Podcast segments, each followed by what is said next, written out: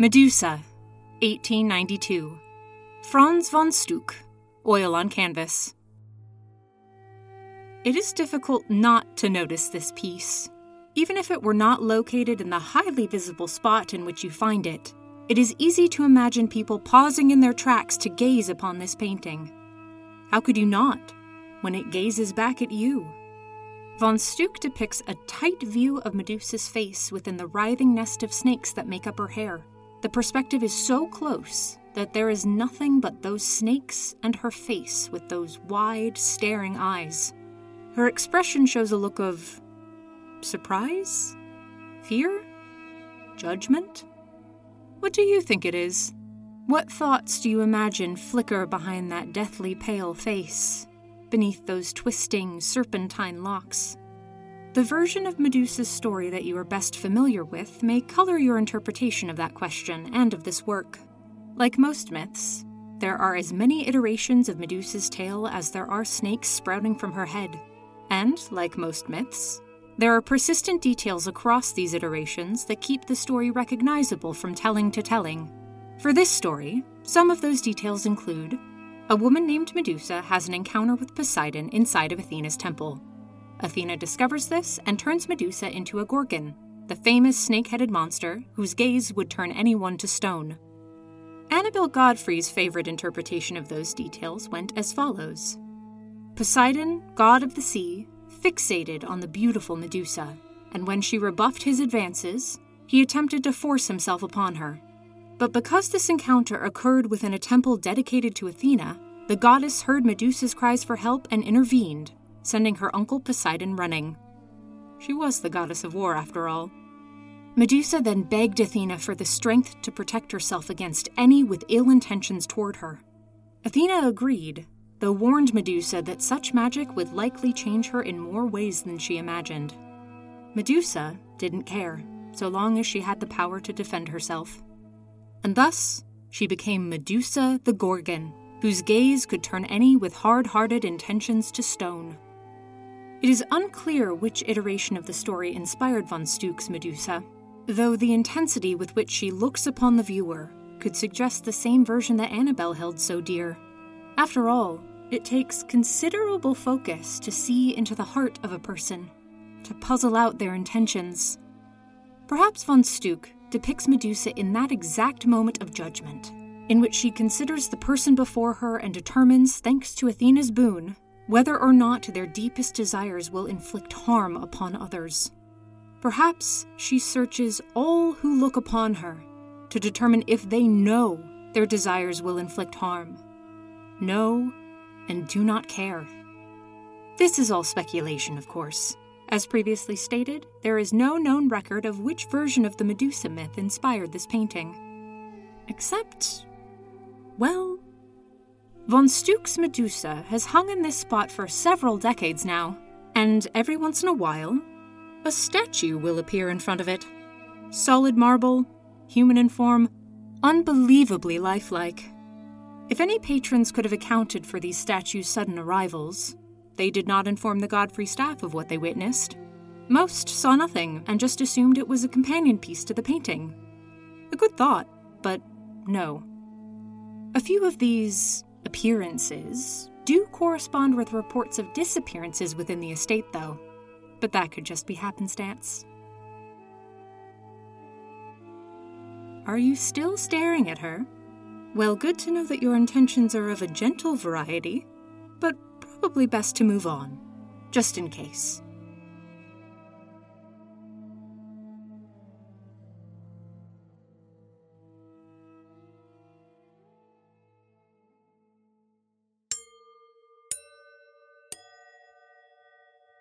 Attention, Godfrey guests. Attention.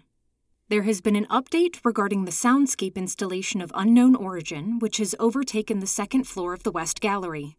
Though the Godfrey staff are still hard at work trying to contain the affected area, the volume of the installation's audio, composed of voicemails and live calls from the Godfrey Estates customer service line, continues to grow, as does the size of the affected area. According to staff reports, a recent expansion of the installation's borders caught a patron unawares. This patron was on a self guided audio tour, just like yourself. Though the patron had their voice stolen by the installation, it is beginning to return, all thanks to a concoction of warm tea, honey, and lemon. The same cannot be said for the patron's audio device. It now plays only a garbled static, despite the tireless efforts of the estate's audio technicians. Intrepid patron, I have a favor to ask. Though I would never dream of quenching anyone's curiosity, could you take extra care to avoid the West Gallery's second floor? I may have only recently been made aware of my existence, and yes, that knowledge still disturbs me, but the idea of not existing, of being thrown into that cacophonous, chaotic jumble, that disturbs me even more. Please stay tuned for further updates. And thank you.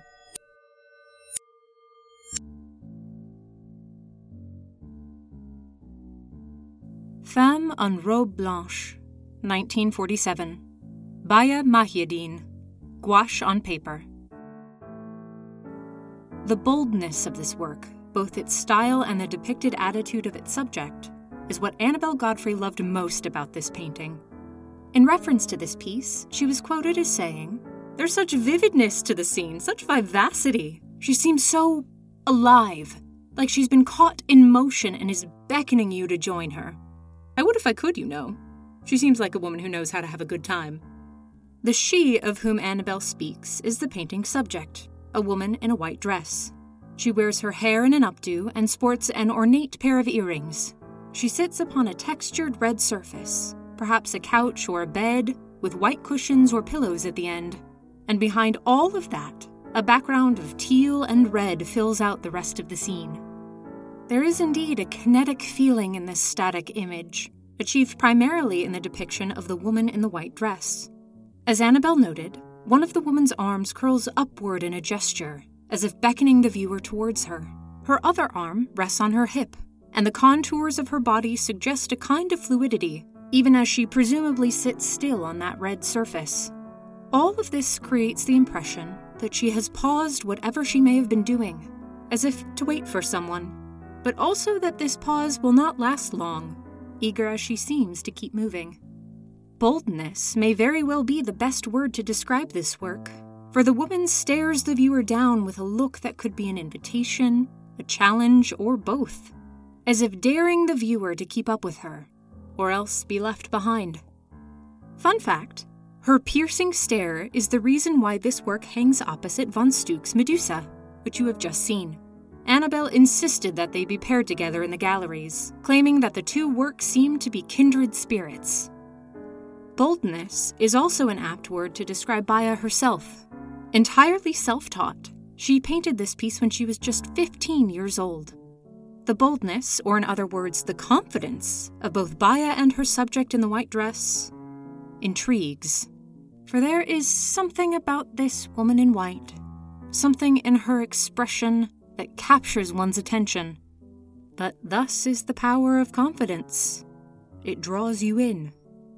Is it any wonder that Annabel Godfrey felt an affinity for this painting and its subject? What do you imagine the woman in white might say if you were to lean in and follow her beckoning gesture. If that is even what she is doing. As mentioned before, there is a sense of motion to her form, and it wouldn't strain the imagination to think that you have caught her in mid dance. Perhaps the intensity of her stare is meant to convey a kind of choice, one that says, Join me in how I choose to move through the world, or leave me be. Either way, I shall continue just as I am.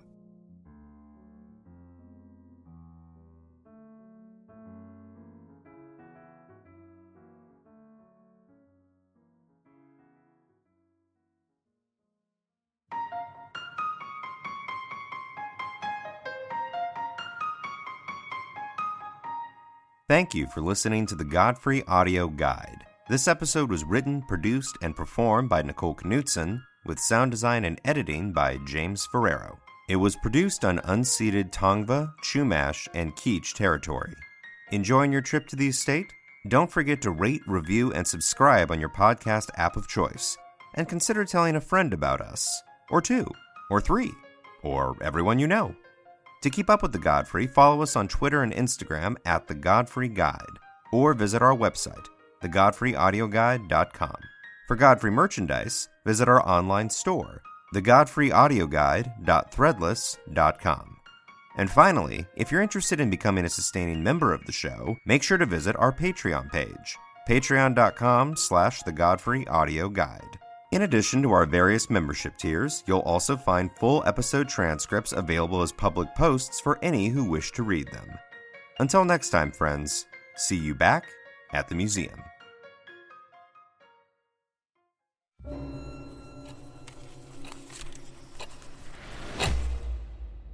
July 19th, 1997. I came to tell you that your sister. She's dead. Annabelle was strangled. For a long time, I convinced myself that the person who killed Annie couldn't be caught. Because it hurts to keep hoping. And I didn't want to hurt anymore. Ma and I want to thank you all for being here to celebrate the life of Edward Joseph Abernathy. Your dad, he was looking for the Jubilee child killer. He left behind his entire investigation on secret cassette tapes. I think we should turn this whole thing over to the FBI. We all knew the risks. What makes it safer to stop? I sure as shit ain't the Jubilee child killer. You'll destroy everything if you keep this up. He's still here, Ma. Whoever killed Annie and Jesse is still here.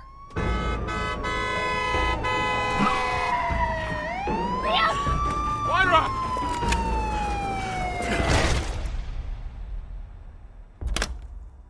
Hi, Myra. It's me, Paul. If there's anything left of you that doesn't hate me, this will surely do the trick. But my hope is that you'll decide to finish what I started. Be careful, Myra. Jubileen is watching. Two Dead Girls in Jubileen is a serialized fiction tale of the hunt for a notorious killer. Subscribe for free on Apple Podcasts or wherever you may be listening. You still think your dad's death was an accident? I don't know. But I don't think this was.